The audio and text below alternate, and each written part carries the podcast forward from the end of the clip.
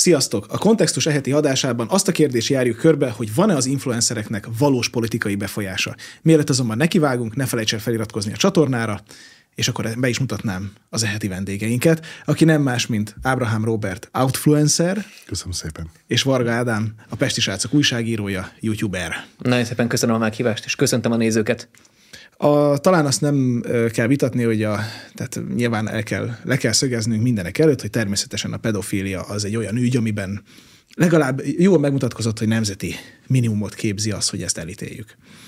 De valóban egy olyan ügy volt ez, ami összerántotta az ellenzéki tábort, és itt, Robi, először talán hozzád fordulok, mint aki a bulvár mélységeit is igen nagyon régóta ismerő emberhez, hogy ezek az emberek tényleg az ügy mellett állnak ilyenkor ki, vagy van valami más motivációjuk ebben?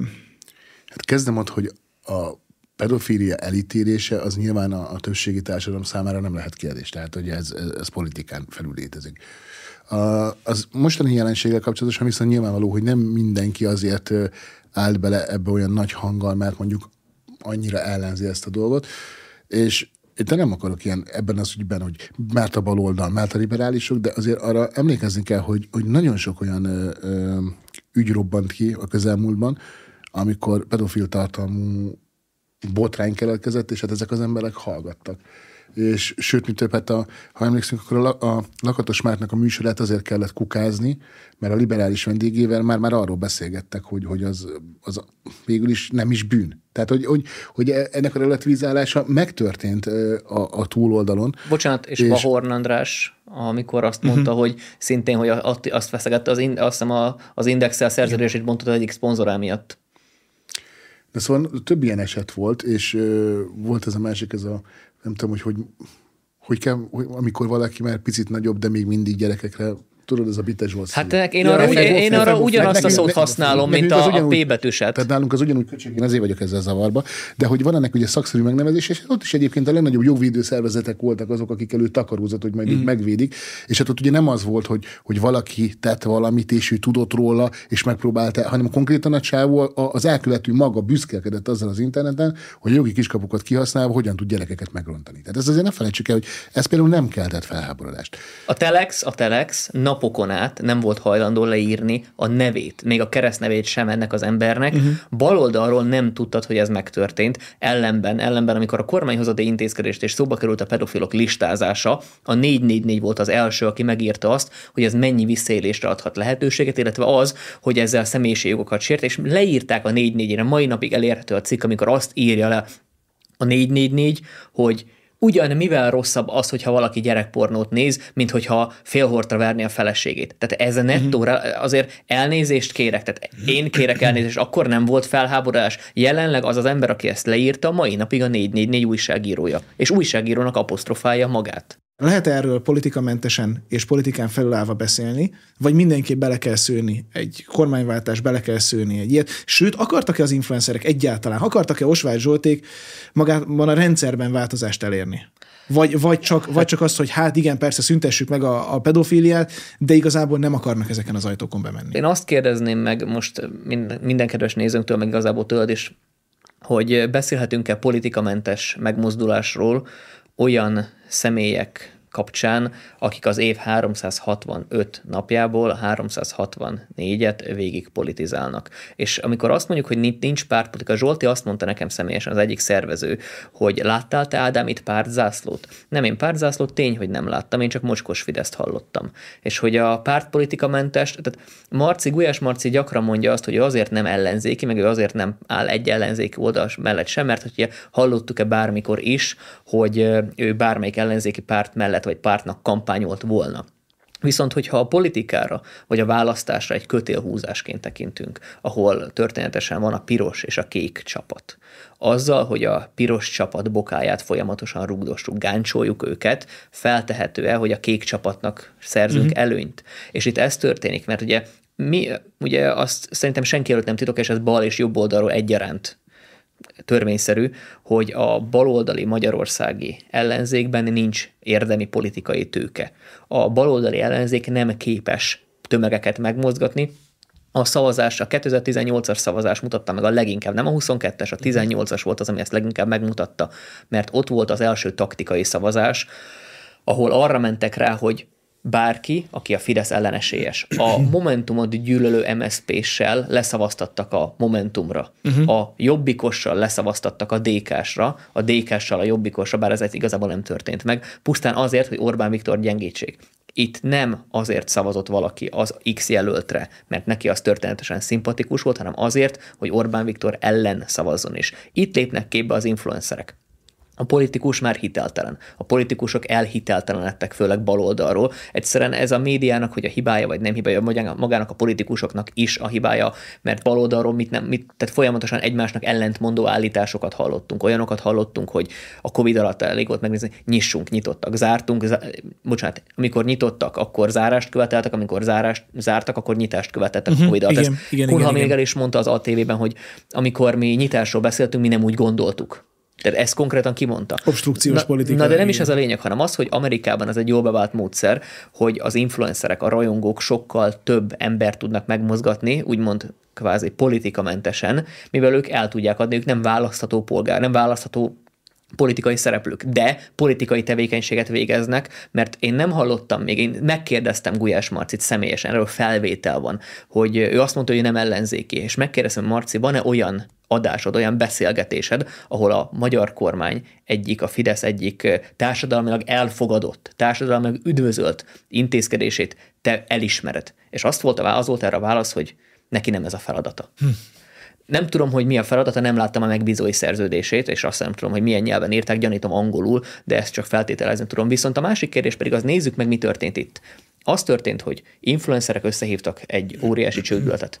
A teljes baloldali sajtó naponta 3 posztban foglalkozott vele, majd a rendezvény napján minden második poszt erről szólt.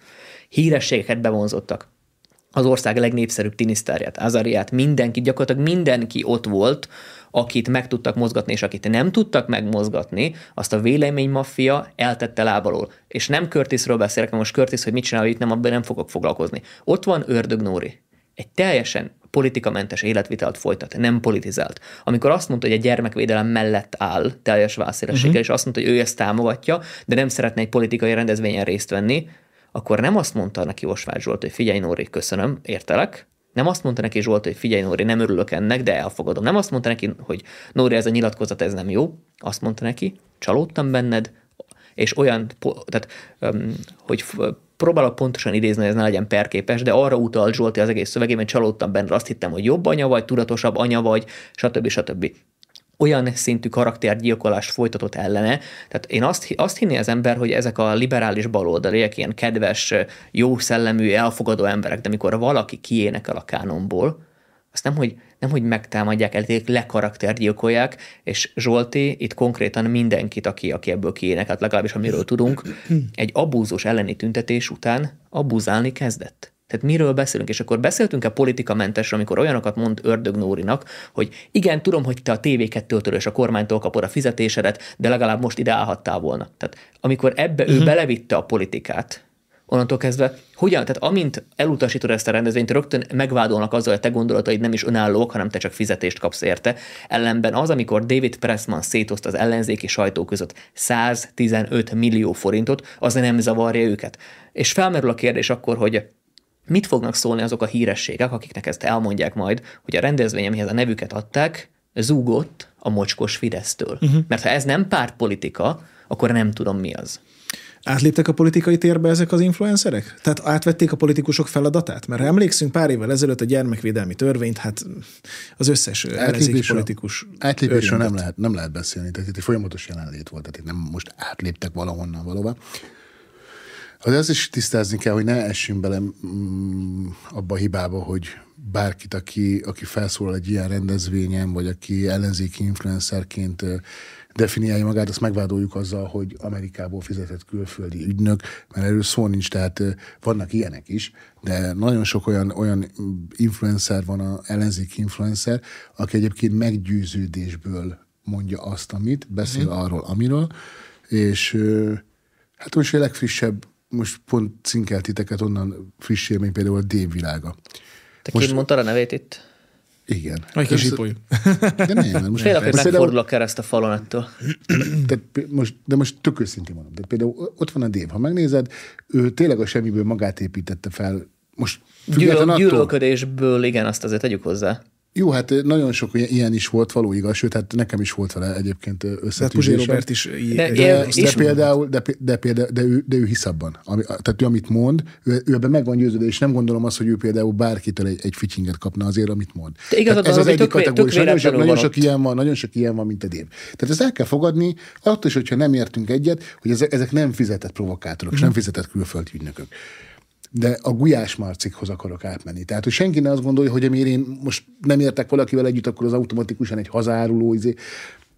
A Gulyás Marcinál minimum megkérdőjelezhető szálak vannak jelen, tehát az Amerikába kilátogatás, az által is bevallott amerikai pénzek érkezése. A National Endowment for Democracy-tól kapott sok pénz. Na, tehát aki nem hülye, az pontosan tudja, hogy a Gulyás Marci azért teljesen más szint. Tehát ő azért jóval fentebb van az átlag. Tehát hogy mondjam, az Osváth Zsolt is sem szerintem a rendszerben valós súlyjal rendelt, ő inkább egy ilyen, addig asszonykodott, míg most belekavarta magát abba a körbe, hogy most már őt is érdemes komolyan venni, és őt is érdemes egyébként a nagyok között kezelni, de őt nem kezelték a nagyok között. Tehát ezt azért tudni kell, hogy... Volt is egy konfliktus közte és Marci között ebből. Igen, tehát hogy nézd meg, hogy még az Azariát is meghívta a David Pressman, de az Osváth Zsoltit nem. Tehát, hogy őt nem tartották ezen a szinten. És most ő ügyes volt egyébként, és ezt el kell ismerni, hogy az ő életösztöne, ami valószínűleg az intézetes években alakulhatott, a túlélő ösztöne és az életösztöne, az nagyon erős. Tehát ő mindig addig asszonykodik, míg megcsinálja magának a karriert.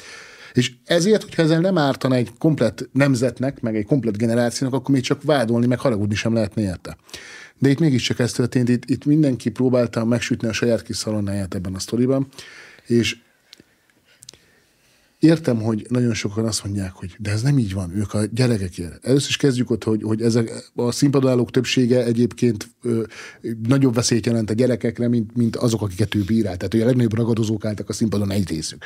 A másik része ennek a dolognak pedig az, hogy amiről itt korábban beszéltünk, hogy ha nekik ennyire fontos a gyermekvédelem, akkor például mikor, és most nem bezzeg a baloldal, hát basszus, ez megtörtént. A Jámbor András kollégáján, ugye, akit ő bevitt a parlamentbe, az antifa csajt, a Krisztinát, hogy kérjenek tőle bocsánatot, mert hogy tévesen vádolták meg antifa bűncselekménnyel. Na hát erről a csajról kiderült, hogy az élettársának a lakásán találtak egy 7000 gyerekpornót, amiből egy 300-at azt ott forgattak a lakáson. Robi, elnézést kérek, hogy közbevágok, de tehát most itt az a legfelháborítóbb ebben, hogy az egész kollektív baloldal, bár az ő bibliájuk a Telex, megírta azt, hogy Orbán Viktor számon kérte Balogh Zoltánt az egész lobbizásról. Ők ennek ellenére állítják, hogy Orbán Viktor tudott az egészről, és ő rendelte meg. Ellenben, amikor itt vagy, kimondod azt, hogy ennek a Krisztinának az élettársa ezt elkövette, ezeket a gyermekpornokat Fontos lett volna, hogy végigmondjam, hogy a néző is egyébként legyen képben, mert így megszakítottad, de igen. Köszönöm, Robi, köszönöm, megtisztelsz. De a lényeg az, hogy azt nem fogadják el, hogy a Krisztina tudott az élettársáról. És csak ez is egy fontos gondolat azért. Na, tehát, hogy folytatva ezt a dolgot, tehát ugye azt történt, hogy amikor lebuktak ezek a pedofil felvételek, akkor nem sokkal később a csávót, azt egy kötélen találták meg, és a helyszínen meg egy rituálisan elégetett babát találtak. Nem, elég ijesztő és dermesztő dolog, és Jámbor András, csak hogy... Igen. Jámbor András, hogy megpróbálták ezért minimum arra kényszeríteni, hogy legalább nyilatkozzon, beszéljen az ügyről. Hát a munkatársáról van szó. 7000 pedofil felvétel, abból 300 a közös lakásban. Egy haláleset. Az osztrák sajtó számol be és tárta fel a történetet. A magyar sajtó észre se vette, hogy mi történik. Hogy a Biatorbágyon... Még a jobb oldali sem? Nem vették. Hónapok kellettek, mire rájöttek arra, hogy a Biatorbágyon öngyilkos csáv, aki felkötötte magát, az valójában annak a nőnek az élettársa, akinél találták a pedofil felvételeket. Az osztrák sajtó buktatta őket le. És a Jámbor András osztrák címlapon kitakart szemmel, és az volt a cím, hogy 70 000 gyerek pornóval összefüggésbe hozható. És egyetlen egyszer sem szerveztek tüntetés, felháborodást annak kapcsán, és ez a Jámbor Andrásnak van a legvastagabb bőr a pofáján, tehát ő volt az, aki pluszmacikkal megjelent az izé előtt, a Sándor Palota előtt, meg így a gyerekek, úgy a gyerekek, és tehát ha ezekbe az influencerekbe tényleg az lett volna, hogy hát itt a gyerekek fontosak, akkor az ilyen ügyeknél nem maradtak volna csendbe. De erről nem, hogy nem tüntetés, anyag se készült. Semmi nem készült. És amikor arról mondja, hogy, a jobboldali sajtó nem mindent hihetlen, a Novák Katalin üggyel kapcsolatosan, hát mi akkor készítettünk az Adorjánnal egy adást, amikor történt ez a Jámbor eset, és megvizsgáltuk, hogy már egy hónapja tudott mindenki róla, az osztrák sajtó minden beszámolt róla. Megvizsgáltuk, kik voltak azok az ellenzéki portlak, akik egyáltalán a nőnek a nevét leírták, vagy a Jámbor András nevét ezzel az üggyel kapcsolatban. Egyedül a 24.hu volt az, amely felületesen érintette, se a 444, se a Telex, egyik sem, se a HVG, senki nem tartotta fontosnak. Beütötted a nőnek a nevét, és az utolsó cikk vele kapcsolatosan a 444-en az volt, hogy nem hajlandó bocsánatot kérni tőle a kormánypárti politikusok. Tehát beszarsz, érted? És erről beszélek, hogy ha, hát ez nem is kettős mérce, ez hány inger? Mert ez a Jámbor-féle botrány, ez oly mértékű volt, tehát 70 000 felvétel, 300 a lakáson, és volt olyan, amikor megkínozták a felvételen a gyerekeket. Erről számolt be az osztrák Express.it. És ez itt Magyarországon történt. Hogyne. Hogy ez az évtized pedofil botrány volt, ami elsikkadt. Senki nem foglalkozik vele, meg se történt, számon se kérte senki. És nyilván nem állítom azt, és senki nem állította, hogy a Jámbor András az felelősségre vonható pedofília miatt. Ez az ő szokásuk, hogy mindenkit összepedofiliznak. Nem azért vonható felelősségre. De azért vonható felelősségre, hogy mégiscsak egy politikai formáció élén van, és ez a politikai formációhoz köthető az a nő, és nem tisztázza ezt a helyzetet. Aztán fű alatt volt valami nyilatkozat, amiben ilyen két mondatban később annyit leírtak, hogy ez nem a szikra mozgalomra tartozik. Ja, miről beszélünk? Miről beszélünk? Tehát nekem ez, vagy amikor gyermekvédelemről beszélünk. Ez még nem publikus, és nem mondhatok részleteket, de azért nagy vonalak belárulom, hogy én a karácsonyomat nem a családommal töltöttem, hanem kint töltöttem idegen országokba, mert pontosan arról forgattunk egy filmet, hogy működik a gyermekvédelem azokban az országokban, ahol a gyeplőt átadják az ilyen genderőrülteknek, akik most el akarják játszani, hogy ők akarják megmenteni a gyerekeinket. És még az a film ki se jött, jelenleg is utómunkázzák. De valahogy úgy alakultak a szálak, hogy az életére a legérdekesebb történeteket, mert így lesz majd igazán hátbavágó ez az egész, hogy mi a valóság ezzel kapcsolatosan. Tehát, hogy Európában olyan dolgok történnek meg, amit azt gondolnád, hogy tényleg egy horrorfilmben sem történhetne meg, és a nyugati országokból információ ki sem jutnak, hogy hol tartott a gyermekvédelem, ahol egyébként átadják ennek a gyeplőjét az ilyen genderőrültetnek. És az, hogy Magyarországon a gyermekvédelmi törvény akkor a botrány keltett. És nekem volt a Gulyás Márcival is ebből egy vitám, még amikor az utcán interjú volt, amit aztán megígért, hogy befejezünk, de nem fejeztünk be, és nagyon sokakkal is volt ez ügyben vitám. Mert mondja meg nekem bárki, hogy a gyermekvédelmi törvényben mi olyan káros dolog volt, amivel mondjuk ő nem tudott volna egyetérteni, vagy ami a gyerekekre nézve ártalmas, semmi. Ennek ellenére csak azért, mert a Fideszhez volt köthető, ezért mindenki támadta, és senki nem vette komolyan. De aki támadta azt a törvényt, az most hogy beszélhet arról, hogy gyermekvédelemre van szükség, meg hogy a gyerekek így, meg a gyerekek úgy. Nem kérdés, amikor kirobbant ez a kegyelmi botrány, és én direkt nem ügynek mondom, mert nekem ez nem hiba, nekem ez több, mint hiba. Tehát én nem is értem, hogy mondod, hogy hibát követed. Nem hibát, ez több volt, mint hiba. Én a 0. percben azt mondtam, hogy le kell mondjon a tisztségéről Novák Katalin és mindenkinek, akinek ehhez köze van. Ez nem kérdés. És azt gondolom, hogy ez, aki valóban jobboldalinak gondolja magát, és azt mondja, hogy a hűség, a hit, a lojalitás, a jobboldal nagy erényei, azoknak ezt a dolgot komolyan kell venni. De azt gondolom, hogy ez megtörtént. Most nyilván mondják mindig, hogy de miért nem azonnal, miért váltnak napokat? Politikáról beszélünk. Nyilvánvaló, persze, hogy itt nem úgy működnek a dolgok, mint egy magánember életében, de megtörtént a felelősségvállalás. És hogyha itt komolyan gondolnák ezt a dolgot, akkor tényleg most egy ilyen össznemzeti összefogásra lett volna szükség, és azt mondani, hogy mondjuk az ellenzéki pártok, az ellenzéki influencerek, az egyébként jobboldali influencerek, és akár kerekasztal beszélgetéseket, üljünk le, ez az ügy rávilágított arra, hogy vannak még mindig nagyon súlyos problémák és nagyon súlyos bűnök. És beszéljük meg azt, hogy lehetne a gyermekek védelmében előrelépést hozni. Na, az valóban egy ilyen felelős cselekedet lett volna. De nem ez történt, hanem nyilvánvaló volt, hogy persze nincsen DK logó, de mégiscsak a DK érdeke fog érvényesülni. Tehát ez várható volt, és ez még akkor is így lett volna, ezt azért az őmentségükre mondjam el. Ha valóban a szervezők, a Pottyondi Edina sem akart volna ebből politikát, hanem tényleg csak a jó szándék vezérelte volna őket, akkor is borítékolható volt, hogy ezt valaki politikai haszonként be fogja csatornázni. Tehát a politika így működik.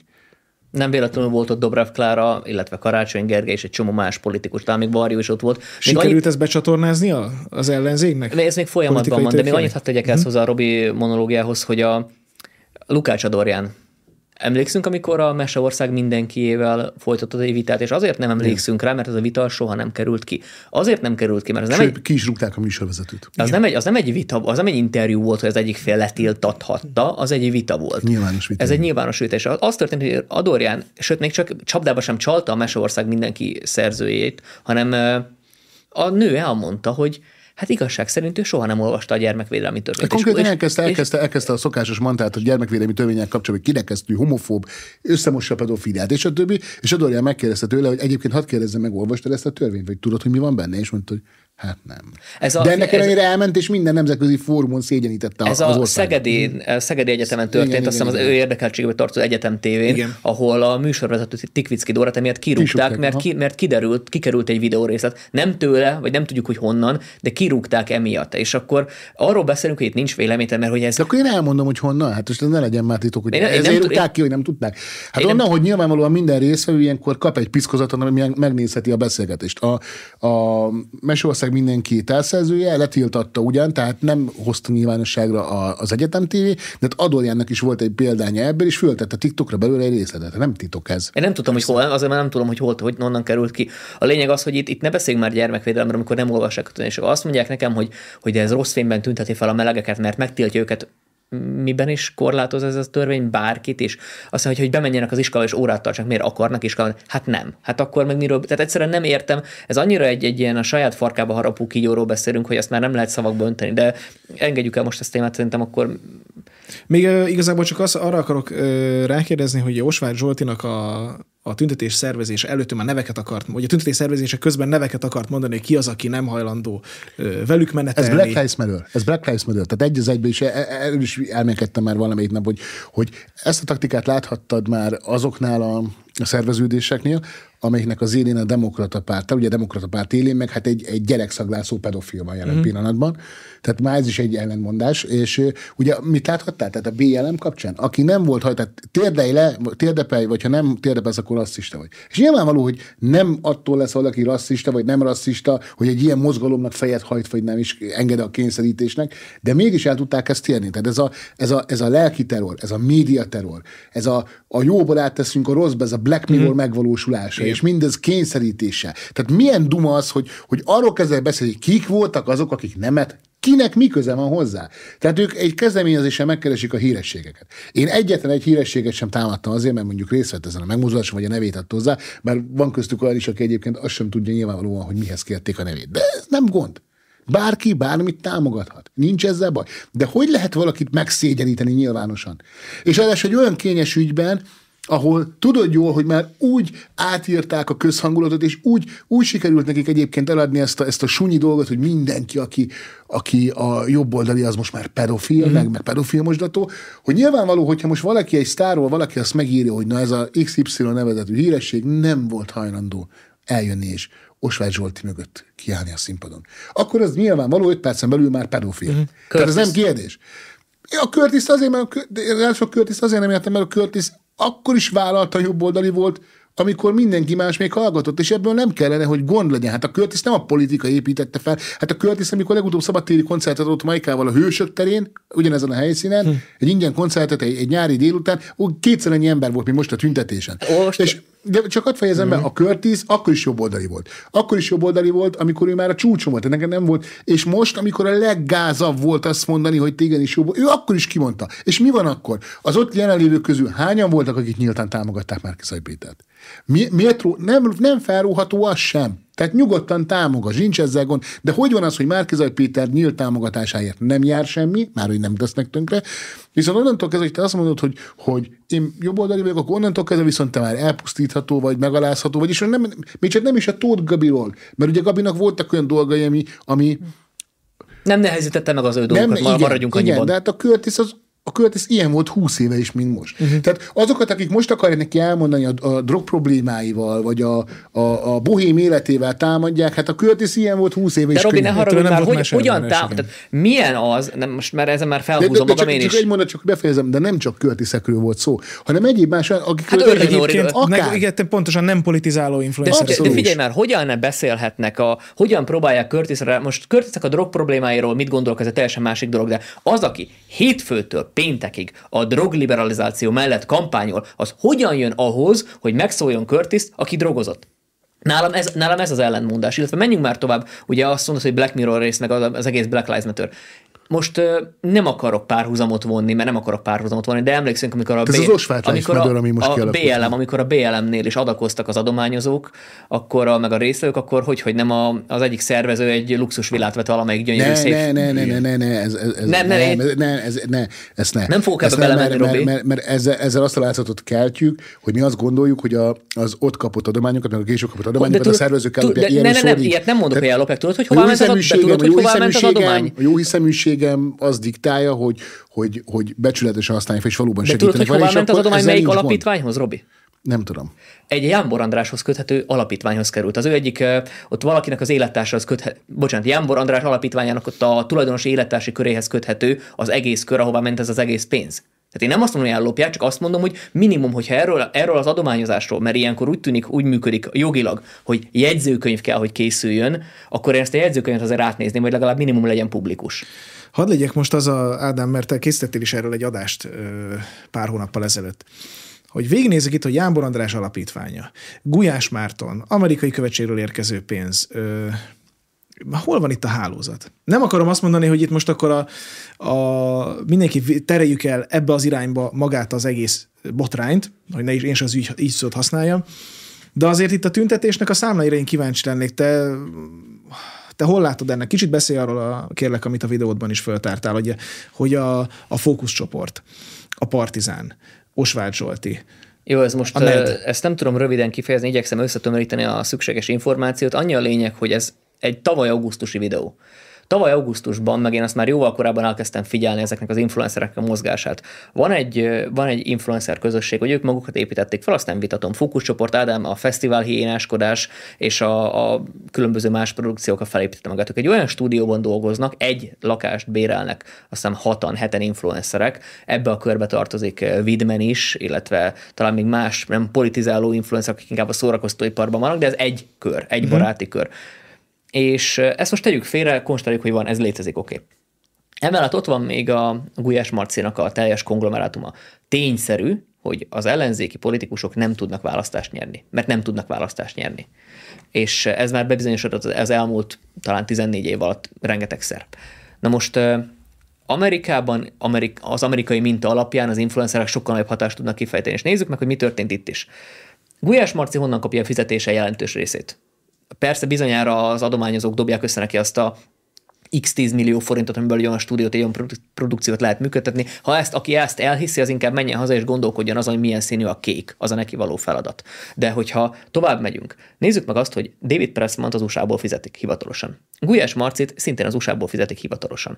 Mind a ketten olyan tevékenységet folytatnak, ami az ellenzéknek kedvez. Lehet, hogy nem pártpolitizálnak, de tényszerűen az ellenzék malmára hajtják a vizet. És ezt Marci még büszkén is van, igen, én vállalom, én nem titkolom. Igen, nem titkolod azt, hogy a CIA egyik alapszervezetétől kaptad a kamionos turnédra a pénzt, ahogy azt sem titkolod, hogy az USA-tól, Biden kormányától kaptál ösztöndíjat. De hát ez ösztöndíjat miért ne lehetne jó? Ahogyan Pressman is osztja a dollárt rendesen, és nem sorosozni akarok, itt külön nyugati amerikai érdekről beszélünk. Ez nem, ennek Sorosnak ebben a történetben még nincs szerepe, vagy legalábbis nem tudom róla, hogy lenne. Mi történt? Nézzük ezt a két szállat. Mind a kettő Amerikához köthető. Pressman is, Marci is. És az ellenzéki narratívából indulok ki, akik azt állítják, hogy én azért gondolom azt, mert szerintük engem a Fidesz fizet, és ezért gondolom azt, amit a jobb oldal általában úgymond globálisan gondol. Viszont amikor azt látjuk, hogy valakit az amerikaiak fizetnek, akkor feltételezhető, hogy ők nem azért gondolják azt, mert az amerikaiak ezt várják tőlük. Csak ezt azért tegyük mérlegre. Menjünk tovább. A Partizán, Gulyás Marci kamionos turnéjét a CIA alapszervezete fizetett, az meghívta a különböző influencereket. Raven, Crocs, Bandi. Raven, Crocs, Bandinak politikailag nincsen súlya. Ő egy renter.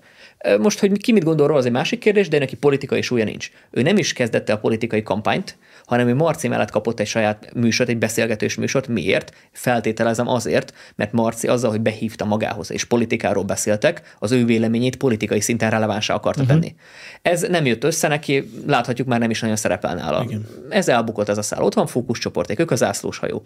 Egy 11 fős stabil stábot működtetnek, és elnézést kérek, egy 11 fős stáb produkciós menedzserrel, kreatív vágókkal, hangmérnökökkel, profi fénytechnikusokkal, és még a háttéremberekkel, turnészervezésekkel. hogy mondjam, abból a pénzből, amit ők összekalapoznak, abból nem jön ki. Aki dolgozott már médiában, az tudja, hogy csak ez a mikrofonbe beszélsz, egy mikrofon, egy olcsó mikrofon mennyibe kerül. És ott olyan technikával dolgoznak, amiket egyszerűen egy közember nehezen tud megfizetni. De a Twitch-en nem valószínű, hogy összeadják a tini nézők. Nem valószínű, hogy összeadják, és emellett fókuszcsoportnak még van két másik csatornája, illetve egy felkarolt lány, akit szintén futtat, aki politikamentes videókat csinál, és szintén megtörténik ez. És valahogy ott van Azaria, igaz? Azaria is, aki David Pressman meghívta magához. A Partizán után, a partizános interjú után pedig konkrétan kijött egy kormánykritikus számmal. Az a szám nem volt kormánykritikus szerintem, vagy rendszerkritikus sem, de volt benne ilyen hang, mint a legtöbb zeneszámban, ami azért ez benne van. De hát egy hobóban is mindig van egy ilyen... Mindig van benne egy rendszerkritika. De figyeljük meg, az a különlegesség ebben, hogy a teljes baloldali ellenzéki sajtó konkrétan hogy nem ugyanazzal a címmel hozta le, hogy már pedig Azaria kormánykritikus. Tudatni akarták a közönség, hogy mi történt. Ugye, és amióta ez a fókuszcsoport Partizán szál összeér, nagyon gyakran, azelőtt sosem láttuk, nagyon gyakran látjuk Jakabot, a Tóth Jakabot, a Partizán egyik alvezérét fókuszcsoporték mellett szerepelni. Már amolyan tartót is szerepet tölt be mellettük. Úgyhogy most, hogy ez hogyan történt, meg hogy hogyan került két fesztiválhiéna, aki amúgy rendvideókat és reakcióvideókat csinál, hogyan került a Magyarországon tevékenykedő legnagyobb amerikai érdekeket szolgáló influencer vagy médiakonglomerátummal egy kapcsolatba, azt nem lehet tudni. Bizonyára nem felvásárolták őket, és bizonyára nem szponzorálják, és még csak kérdezni sem merem, mert nincs erre bizonyíték. De tényszerű, hogy egy akkora stábot működtetnek, amiből tehát ennyiből amit ők összekalapoznak, azt nem tudod ennyiből működtetni. És menjünk tovább. Ki van még ott? Vidmen. Vidmen egy nagyon-nagyon-nagyon jó videós, abban azt mondom, hogy nagyon szórakoztó. Fókuszcsoportékkal egy épületben tevékenykedik, egy stúdióban, közös műsoruk is van, az egyik a kisebb sráccal, a Bajszossal. És mi történik? Amikor Vidmen elment a partizános interjúba, Vidmen soha nem politizált. Hirtelen partizános interjú után készített egy kormánykritikus videót. Hogy ez most teszt volt-e, vagy próba, hogy hogyan reagál, hogyan rezonál a közönség, Érdekes. Visperton az egyik legkárosabb tini influencer, mert nem képvisel semmit, csak a felesleges, azt a fajta nyugati konzumizmust, amit egyszerűen nem tudsz hová tenni. Menjünk tovább. Visperton egy partizán, egy politikai közösséggel nem rezonál. David Pressman őt is meghívta, és azóta, hogy David Pressman meghívta, azóta valahogy sokkal aktívabb szerepet vállal a társadalmi trendek formálásában, a Pride-okon, és sokkal aktívabb szerepet vállal abban is, hogy ő úgymond egy kultúraváltást hajtson végre. Miért? Mert Visperton lehet a kulcs ahhoz, hogy mi történjen a jövő generációjával Magyarországon. És még van egy nagyon fontos szál, a Dancsó szál. Dancsó alanyi jogon gyűlöli Vispertont szerintem. Készített róla két videót, és nem ilyen csipkelődős, cinkelős videót, ahogy mi egymást szoktuk csipkelődni, olyan videókat készített, amit félmilliós nézettséggel konkrétan Vispertonnak a hitelességét. De Noárba is beleszállt, meg Dancsó, tegyük hozzá, hogy ezelőtt 10 pár évvel a Jobbik IT-nél tartott előadásokat. Ő neki mindig volt egy jobboldali felvonás. Ez, hogy Márki Zaj mellett is volt egy-két felszólalás. Voltak persze puzsérista elhajlásai, de hát teljesen mindegy. A lényeg az, hogy amikor Dancsó Visperton ellen felszólalt a Partizán, a hozzá nem köthető fókuszcsoporték, és Pottyondi Edina egyszerre jöttek rá, hogy Dancsó már nem is vicces. Kollektív támadás, és azt is Marci is elmondta egy beszélgetésében, hogy ők próbáltak meghívni Dancsót, de az 3 ügynökéből az elsőig jutottak, és az volt a válasz, hogy köszönjük, Péter nem kíván részt venni semmiben. Érdekes, hogy pont ekkor kezdték el mind a 3-an támadni, majd amikor összerakod ezt az én videómban, nem mondom, hogy a jövőt láttam, vagy megjósoltam, vagy kinyomoztam, mert ez nem igaz, ez csak elmélkedtem az, mi lenne, ha. De milyen vicces, hogy azok, akik ebben a videóban összelettek szerint egy hálózat, aminek a közepén az amerikai követség áll, azok most ugyanezek az emberek egy színpadra álltak. Véletlen? Amerikai példát is hoztál itt, meg ott is láthatjuk, hogy influencerekkel próbálnak kampányolni. Ugyanakkor Taylor Swift hiába állt ki. Például 16-ban is Trump ellen, akkor még Donald Trump tudott nyerni. Tudnak, tehát szavazatokra váltható a nézettség? Részben, de túl van az értékelve. Tehát itt is ezt láthatjuk szerintem. Maradjunk először magyar példánál, jó? Tehát az influencer fennhangok, kiállások, videók, azok rövid távon nem válthatóak szavazatra. A tüntetés kapcsán is ugye azt láthatjuk, hogy inkább arra alkalmas, hogy az a média, az a mainstream média, aminek viszont még mindig hatalmas ereje van, annak jó témát ad arra, hogy a cikkekkel hangulatot keltsen. Tehát hangulatkeltésre igen, de konkrétan arra, hogy most kiáll Osváth Zsolt is azt mondja, hogy szavaz XY-ra, vagy ezt megteszi mondjuk Viszpárton, vagy akárki, nem fognak arra szavazni. Tehát általában egyrészt a korosztály különbség miatt sem, mert hogy itt mégiscsak azért a berskából, meg a pullemberből toborozzák a többségüket, azoknak, akik ezeket az embereket követik, vagy példaképként tekintenek rájuk.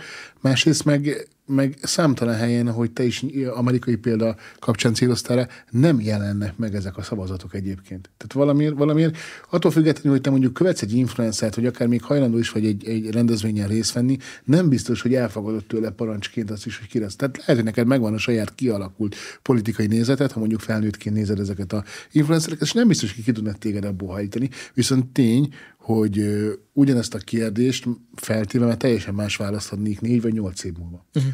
Mert addigra viszont ki fog termelődni egy olyan választó vagy szavazó réteg, aki viszont tényleg úgy szocializálódott, hogy szentírás, amit ezek az emberek mondanak, és 4 vagy 8 év múlva érdekesebb lesz. És szerintem egyébként hosszú távra terveznek azok, akik ezt az egészet finanszírozzák, és körülbelül ezen én is elmentem, hogy én nem gondolom, hogy mindenkit az amerikai nagykövetség utasít arra, hogy mit mondjon, vagy mit tegyen. Szerintem nagyon sokan inkább a meggyőződés kategóriába tartoznak, de tény, hogy a mozgató rugó emberek és a koordinátorok, azok valóban tagadhatatlanul amerikai kapcsolatokkal rendelkeznek, és nyilvánvaló, hogy Magyarország történetében nem is tudom, hogy volt-e hasonlóan erős befolyási próbálkozás Amerika részéről, mint amiket most napjainkban élünk. Mert tehát azt gondolom, hogy a Pressman viselkedése az mindenképp botrányos, amit Magyarországon elkövetett. Nem, hogy beleszól, hanem alakítja egyébként a háttérből a magyar belpolitikát. Egy nagykövetnek ez nem dolga. Uh-huh. És egyébként Amerikának sem dolga az, hogy egy szövetségesének a belpolitikáját ilyen mértékben megpróbálja befolyásolni. És ez leplezetlen. Tehát amikor nyilván az ember ilyen szavakkal dobálkozik, hogy CIA, akkor ez hát sokakban így, hogy nem kémfilmek derengenek fel. Igen. Ilyen. De a valóság az, hogy például amikor Ádám arra céloz, hogy a kamionos balhé mögött a CIA egyik alapszervezete áll, mint szponzor, hát ez nem egy elmélet. Nem, erről maga Gulyás Márton posztolt egyébként, igen. Érted, tehát, hogy és az összes többinél is. És az a baj, hogy ha valamit jól csinál a liberális oldal, akkor az, hogy nagyon jól tud megbélyegezni sajnos. Mindenkit meg tudnak bélyegezni. És például, amikor CIA-ról kezd beszélni, vagy amerikai befolyásról, akkor nyilvánvalóan egyből jönnek az oroszok. Hát és az oroszok, orosz pártiak is vagytok. És nem értik meg, hogy az ideális az lenne, ha sem orosz befolyás, sem amerikai befolyás nem volna Magyarországon. És az, hogy az ország külpolitikájában már jelen vannak ezek a szálak, hát azt gondolom, hogy ez elkerülhetetlen, de legalább a belpolitikáját az országnak ne próbálnak befolyásolni ezek a tényezők. És igen, nagyon sokszor bizonyos emberek úgy válnak tagjává ennek a hálózatnak, hogy valójában nem tudják, hogy ők a hálózat tagjai. Tehát most kiáll ez a csoki a milyen nevük pontosan? Fókuszcsoport. Nem, a jó van, az így az a műsor, és a Fókuszcsoport a csatorna neve, vagy...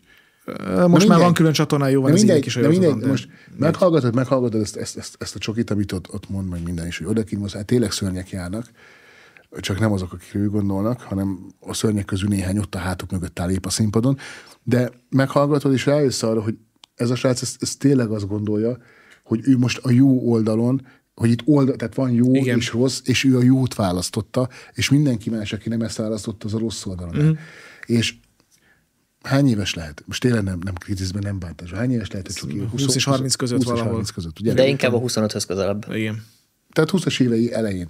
20-as éveim elején én is nagyon sok mindenben máshogy láttam a világot. Még csak föl sem róható neki. Valószínűleg, hogyha én most 20 éves lennék, most 36 vagyok.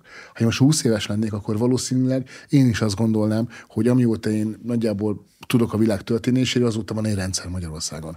És mint minden fiatal, azt mondom, hogy én a rendszerrel szemben harcolni, lázadni akarok. És mindaz a körítés, amit ehhez a mainstream média lefest, bennem is fel kell tenni azt a belső vágyat, hogy forradalmárkodjak a rendszer ellen. Tehát ehhez nem kell Amerika. Az egy más kérdés, hogy a Marci esetében Amerika már bent van a szobába, és ahol Marci segít, ott Amerika segít, és ahol Marci narratívát osztott, Amerika osztja a narratívát, ez kétségtelen. De én ezekre a srácokra nem tudok haraggal gondolni ebből a szempontból. Ugye érted, hogy miről beszélek? Persze, Fókuszcsoport Ádám nem is látját. Sőt, ő nem is mondott beszélek. De mi mondott? Nem, csak a csoki mondott, hogy ő nem tud. Oka van annak, hogy Ádám nem tudott. Jó, de azért ne haragudj, Robi, csoki is nyugodt azzal, amit meg elé nyomtak azzal a beszéddel. Értem, de legalább ebben az Ádámban volt annyi felismerés, és ez megint csak nem bántás, hogy ő például nem alkalmas a kommunikációra. Ezt látod a videóiban is, és egyszer, mikor szóba hoztam neki, hogy szavanként kétszer megvágják a kaszit, hogy én ezzel bántom. De nem, hát neki a kommunikáció nem ő az erőség. Ettől még ő lehet tök aranyos, tök szerethető, de legalább ezt a tényt felismerte, és nem csinált magából hülyét. Tehát, hogy ezzel sincs gond. Csak, hogy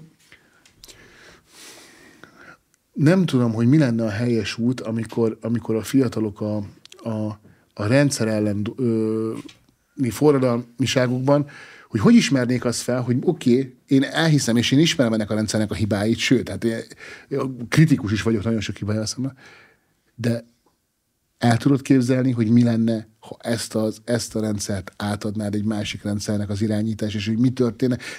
Tehát még azt sem tudom kívánni, hogy legalább csak egy cikluson keresztül tudjátok meg, hogy mi az, amit hatalomra akartok segíteni, és nézzétek meg, mi lesz belőle, mert olyan időket élünk, amikor egy ciklus is öngyilkosság lehet. És én például, ha még ennyi belefér, hogy ennyit elmondjak, én ugye akkor volt a YouTube-on egy videómnak 200-300 ezres megtekintése, nem fényezés, ezt én 2017 környékén, amikor azok az emberek, akik most verik a velüket, hogyha videójukat megnézik 200 ezeren, és kiteszik mindenhol, köszönjük nektek, a Partizán, és akkor ezzel elmondtam, a Partizán legutóbbi már 200 ezeren nézték meg $X ezer. Na mindegy, és én nagyon sokan, engem szerettek, tehát én nem voltam egy gyűlölt figura.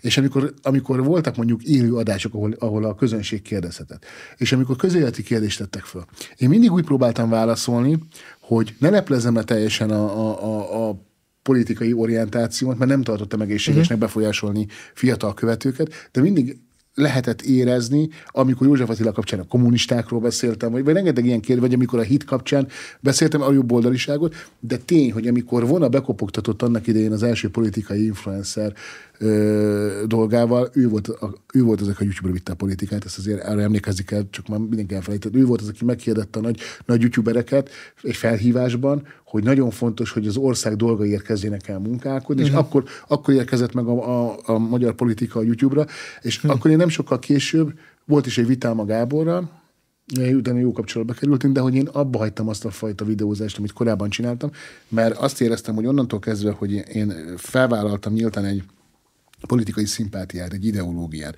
Onnantól kezdve nem tehetem azt meg, hogy úgy teszek, mintha mi sem történt volna, és bárkit arra kényszerítek, hogy engem ezen az úton kövessen.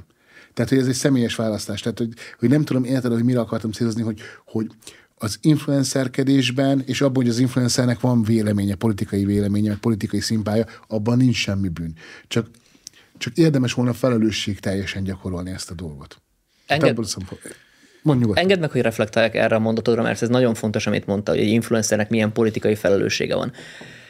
Megnéztem a Fókuszcsoport Ádámék egyik videóját, az egy másik produkció, nem úgy hiszem a neve, ahol ilyen kerekasztal beszélgetéseket folytatnak igen. velük Uzsérral, meg Vona Gáborral. Az egy teljesen másik lap. Én annak az első adását néztem meg, ahol a Tatár Csilla volt benne. Ő egy baloldali, úgymond társadalmi influencer, de én ezt inkább úgy nevezem, hogy ezt a soft walkot nyomja. Aha. És ott volt Harry Kettner, akit Fókuszcsoport Ádám mondjuk pár adásra korábban a földig alázott azért, mert. De most én mit gondolok Harry Kettnerről, vagy Tatár Csilláról, teljesen indiferens ebből a szempontból. Egy nagyon-nagyon erős mondat hangzott el abban az adásban, ami talán a teljes baloldal, a teljes woke, vagy teljes liberális oldal narratíváját magában foglalja. Harry Kettner politikai szerepvállásáról beszélünk. Nem tudom, mennyire tudjátok, hogy Harry Kettner politizál-e vagy sem. Általában üdítőket szokott reklámozni, tudtam már. Pontosan, tehát ő konkrétan ezt csinálja. És Tatár Csilla felkérdezte őt számonkérő hangsúllyal, hogy miért nem. És de nem érzed úgy, hogy neked hatást kellene kifejtened a nézőidre? Vagy nem érzed, és olyan szavakat aztán rég volt, ez nem biztos, hogy pontosan tudom idézni, de arra utalt, hogy nem érzed azt, hogy neked befolyásolni kellene a nézőt. Egy ilyen utalás volt az egész mondatában. És arra gondoltam, hogy itt vannak a kritikus gondolkodás élharcosai, akik folyamatosan azt várják el, hogy te kritikusan gondolkodj, ellenben azt is elvárják, hogy te, ha már neked nagy számú követőtáborod van, te befolyásold a követőidet, és a kritikus gondolkodás számomra picit azt sugallja az ő olvasatukban, az a kritikus gondolkodás, amikor te azt kritizálod, amit szerintük kritizálni kell. És amit mondasz, Robi, hogy ezek az emberek csokiék, meg Fókuszcsoport, hanem ők elhiszik ezt, de az, hogy te változni tudtál, annak az az oka, hogy te hajlandó voltál kommunikálni, hajlandó voltál nyitni a világ felé. ezek az emberek szóba sem állnának olyanokkal, akik nem azonos véleményen vannak, és nem azért, mert félnek, vagy mert gyávák, hanem mert az ember, vagy nem azért, mert félnek tőled, vagy tőlem, vagy Ábeltől, azért, mert az ember genetikailag fél az ismeretlentől. Ők soha nem tapasztaltak még olyat, hogy valaki más gondol, és az a baj a baloldali narratíva, te mint jobboldali, vagy mi mint jobboldaliak, ha történik valami jobboldali, egy botrány, lásd, Novák Katalin lemondása, tudjuk, hogy ez, ha valaki erről beszél, nem minket támad, nem engem támad, hanem az egész botrányról beszél, és ezt nem érzed személyesen, nem vagy személyesen sértett ebben. Ellenben, amikor egy baloldali ideológiáját támadod, magát a baloldalt, annyira náluk, annyira az identitásuk részévé vált az ideológia, hogy személyes támadásnak veszik azt, amikor egy konkrét esetről beszélsz, és ha figyeled a reakciókat, rendesen megsértődnek rajta. Ez a különbség. Amúgy ez gyakoriban, hogy Ádám is, én is, te is, egyébként nagyon sokan, hogy mindig baloldalról beszél. Nincs baloldal. Mm. Tehát, hogy valamelyik nap hallgattam a Krausz Tamást, és akkor rájöttem, hogy hát az utolsó baloldali ember az a Krausz Tamás volt. És becsukta a kaput, tehát ő tényleg baloldali. Jó, akkor nevezzük globalistának csak. A szélső liberalizmus felfalta a mérsékelt liberalizmus, és felfalta a baloldalt is, ez tény. Jó, hát most nevezhetjük jobb oldalnak, és globalista és nemzeti oldalnak nevezhetjük, ahogy akarjuk, csak ugye a baloldal az egy ismert. Önmagamat is kritizáltam, amikor ezt szóból szem, csak világos, így a Krausz Tamás ugrott be, nem tudom, hogy szoktál őt egyébként hallgatni, követni. Az öreg egyébként, mert hogy majd ez a jobbal szembenállás, hát én jobboldali gondolkodással rendelkezem, és mégis a Krausz Tamást örömmel hallgatom, mindig, hát pedig egy marxista baloldali beállítottságú. Jó, most a baloldalon is vannak olyan elemek, amik a jobboldal átvet, és a jobboldalon is vannak, amiket a baloldal vet. Tehát ez nem egy ilyen teljesen ördögtől való dolog. Ezt is ki fogjuk vesézni egyszer, hogy van egyáltalán érték a baloldalon, mert szerintem egyébként nem feltétlenül mindent tőlünk vettek, de ez majd egy másik adásban. Egy utolsó kérdése, egy rövid választ nem tudom, lehet-e adni, de Robi, mondtad, hogy te attól félsz, hogy 4 vagy 8 év múlva nem tudod, hogy szavazatokra lehet-e váltani ezt az influencerkedés. És ez a kérdés, tudom, hogy 4 vagy 8 év múlva lesz a világ. Hát reméljük még lesz, és reméljük még lesz módunk itt erről beszélgetni akkor. De ez a kérdés mindkettőtökhöz szól tényleg, hogy mit lehet tenni az ellen, hogy 4 vagy 8 év múlva ne tudjanak győzni azok, akiknek most az agyát mossák. Azok a szavazatok ne tudják bedönteni az egész országot. Először Robi, és aztán Ádám.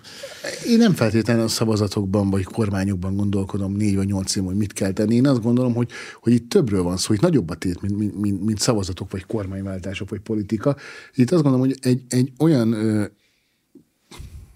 a kultúrát, a nem tudom, az alapértékeket, tényleg a minden örökséget támadó valamivel állunk szemben, és azt nem feltétlen most csak a magyar viszonyokra gondolok itt. A nyugati világ ámblokk az egész.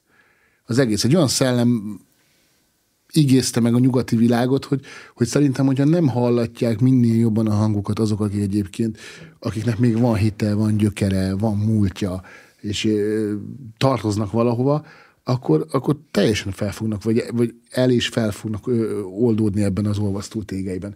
És beláthatatlan dolgokról beszélünk. Tehát amikor én azt mondom neked, hogy nem tudom megmondani, hogy 4 vagy 8 év múlva vagy a szavazásokkal, meg politikával kapcsolatos kérdéseidre válasz, mert abban sem vagyok biztos, hogy 4 vagy 8 év múlva lesz még világ ebben a formában, ahogy most ismerjük, akkor ezt halálosan komolyan mondom. Fogalmam sincs. Tehát jelen pillanatban egy olyan világ alakult ki körülöttünk, és az nagyon gyorsan történt, hogy hát a hidegháború óta szerintem már meghaladtuk az akkori veszélyeket is. Csak annyira hozzászoktunk. Érted? Tehát, hogy mondhatom el, hogy 2020 előtt azért az, hogy Európában háború legyen, meg járványok legyen, tehát ez nem volt normális dolog. És ma mind a kettő jelen van, és úgy éljük az életünket, hogy nem is erről beszélgetünk, hanem egy harmadik problémáról, hogy mit kellene azzal kezdeni, és a másik kettőz már teljesen hozzászoktunk. És azok számára meg, hát ugye, akik nem ateisták, hát Izrael háborúban áll. Tehát, hogy nem tudom, hogy azért ezek beszédes dolgok. Ha másra nem, akkor ezekről oda kellene figyelni. Tehát az időknek nagyon kemény jelei nyilvánulnak meg nap, mint nap. És az is, amit látunk, tehát az, amikor arról beszélek, hogy egy szellem megigészte a nyugatot, akkor azt, akiben van egy cseppnyi, így tudja, miről beszélek. Nem akarom most ezt kifejteni. De tényleg ezt látom mindenben, tényleg a tévétől, az influencereken át, a divat, mindenen. És én még azzal sem lehet vádolni, hogy hú, hát ez egy vaskalapos ultra konzervatív, de hogy vagyok az? A mai értelemben vagyok konzervatív, mert ma már nem azt jelenti konzervatívnak lenni, mint a múlt századforduló. Azt jelenti konzervatívnak lenni, hogy nem vesztetted el még teljesen a józan eszedet meg a hitedet. Ezt jelenti ma konzervatívnak lenni. De valójában én egy tök nyitott ember vagyok, és nem egy ilyen bedóhosodott, de mégis azt mondom, hogy az az irány, és az az ütem, amiben erre az útra ráléptünk, ez mindenképp pusztulásba vezet. Ádám? Nehéz. Feladtad a leckét, Robi. De az a baj, hogy én sem választásban gondolkodom, vagy szavazatokban. Magyarország ilyen szempontból unikális. Ukrajnából jöttem, láttam a Majdant, ott voltam, amikor az egész szervezték. Nem szerveződött, nem képződött, szervezték. Karcsi, aki azóta öngyilkos lett, a szomszédom, 500 ukrán hrivnyát kapott azért, hogy felutazzon Kijevbe, plusz azt hiszem még 300-at, hogyha a kerítést is rúdossa. Ott a vidéket meg tudták mozgatni pénzzel, mert olyan élet volt abban az időben, a 14 környékén, amikor kevés pénzzel akár 100 ukrán hrivnyáért, pár ezer magyar forintért, nem úgy szavazatokat, de konkrét szimpatizánsokat vettél magadnak. Magyarországon szerencsére nem olyan az élet, hogy itt a vidéket felutaztassák Budapestre, és megrohamozzák a várat. Illetve a vidék nem vesztette el józan eszét. Ez az egyik opció. A másik opció pedig az, hogy Klaus Schwab. És hogy még hátrébb lépjek. Magyarország azért különleges hely, vagy különleges ország, mert itt tényleg még választáson dől az ország sorsa. Itt a politika, de igazából Közép- és Kelet-Európában is többnyire a politika az dominál. De a világgazdasági fórumon Klaus Schwab mit mondott? Azt mondta, hogy nem lesznek politikai érdekek, globális cégek fogják uralni az országokat. Ez nagyon érdekes mondat, mert a Vanguard és a BlackRock, a világ legnagyobb tőkével rendelkező cégek gyakorlatilag bármit megtetnek, egy csettintésükbe kerül, és bedől az Apple. Ennyi történik, ennyi hatalmuk van. Akkor az ő vagyonuk bármelyik ország GDP-vel felveszi a versenyt, sőt, be is döntheti azt. Nézzük meg az Egyesült Államokat, vagy akár Nyugatot. A választáson dől el az ország sorsa. Az a fajta kultúraváltás, amitől én félek, az a fajta kultúraváltás, ami ellen én küzdök, a woke, a szélső liberális, a sötét-zöld kommunizmus, és az összes ilyen tücsök-bogár evés, ez a fajta toxikus ideológia, ami nyugaton már jelen van, azt nem a politika hozta be. Az egy kultúraváltás alatt ment végbe. A politika csak a kultúraváltott ideológiához szabta a törvényeit, mert nem a demokrata párt találta ki azt, hogy az, aki nőnek sminkeli magát, az kötelező legyen nőnek hívni a férfi létére. A társadalom, amint a társadalom ezt követelte, én azt látom, a politika hozzáigazította a törvényeket. És hogyha itt elérünk egy olyan szintű kultúraváltást, hogy ezek a Visperton, Fókuszcsoport Ádám és Pottyondin felnevelt generáció majd követelni fogja azt, hogy már pedig az ő személyigazolványában benne legyen azt, hogy ő éppen aznap milyen névmással szeretné magát hivatni, akkor ott el fog gondolkodni azon, hogy mint a cégek elkezdik bevezetni azt, a munkahelyek, a különböző szupermarketek, hogy most már a névtábládon a neved mellett az is ott lesz, hogy te aznap milyen neműnek érzed magad. Amint ezek a globális cégek elkezdik az ideológiát ilyen szinten hirdetni, és társadalmilag ez úgymond trendé teszik, ott már a politikának félek, hogy nagyon kevés beleszólása lesz ebbe. És itt a Fidesztől elvonatkoztatva mindenkori kormányról beszélek most, hogy lesz egyáltalán beleszólása abba, amikor az embereknek egy olyan problémájuk lesz, hogy éppen aznap milyen néven szólítsák őket, vagy azt, hogy a fémszívószállal szolgálják fel a legközelebbi gyorsétteremben, az amúgy műanyag pohárban kiszolgált üdítőjüket. Itt sokkal komolyabb dolgokról van szó. Én hiszem azt, hogy Magyarországon tudjuk ezt tartani, csak akkor tudjuk tartani, ha tartani fogjuk. És ezt most nyilván egy ilyen saját magamra hivatkozom ezzel úgymond, ennek így nem igazán van értelme, de ez végül is egy kerek gondolat. Tehát ezt mi fogjuk ezt eldönteni, hogy mi lesz az ország sorsa, szavazás nélkül is, mert ez egy kultúraváltásról szól, és ez ellen a kultúraváltás ellen kell tennünk. Nem azzal, hogy 4 évente elmegyünk és leixelünk. Mert ha 4 évente elmegyünk és beixelünk a megfelelő helyre, tény is való, hogy igen, elérjük a változást, vagy legalábbis pillanatnyi sikert aratunk, de a kultúraváltás nem a szavazófülkékben zajlik, ahogy nem is a tévében. Varga Ádám, Ábrahám Robi, köszönöm, hogy itt voltatok ma velünk, és nektek is, hogyha végignéztétek az adást, írjátok meg, hogy mi a véleményetek, egyáltalán meg lehet-e fordítani az influencerek agymosását, ne felejtsetek el feliratkozni, megnyomni a harangot, tetszikelni, és természetesen megosztani, hogy ezzel is segítsétek, hogy minél több emberhez elérjen egy ilyen tartalom. Jövő héten pedig találkozunk. Sziasztok! Sziasztok! Sziasztok!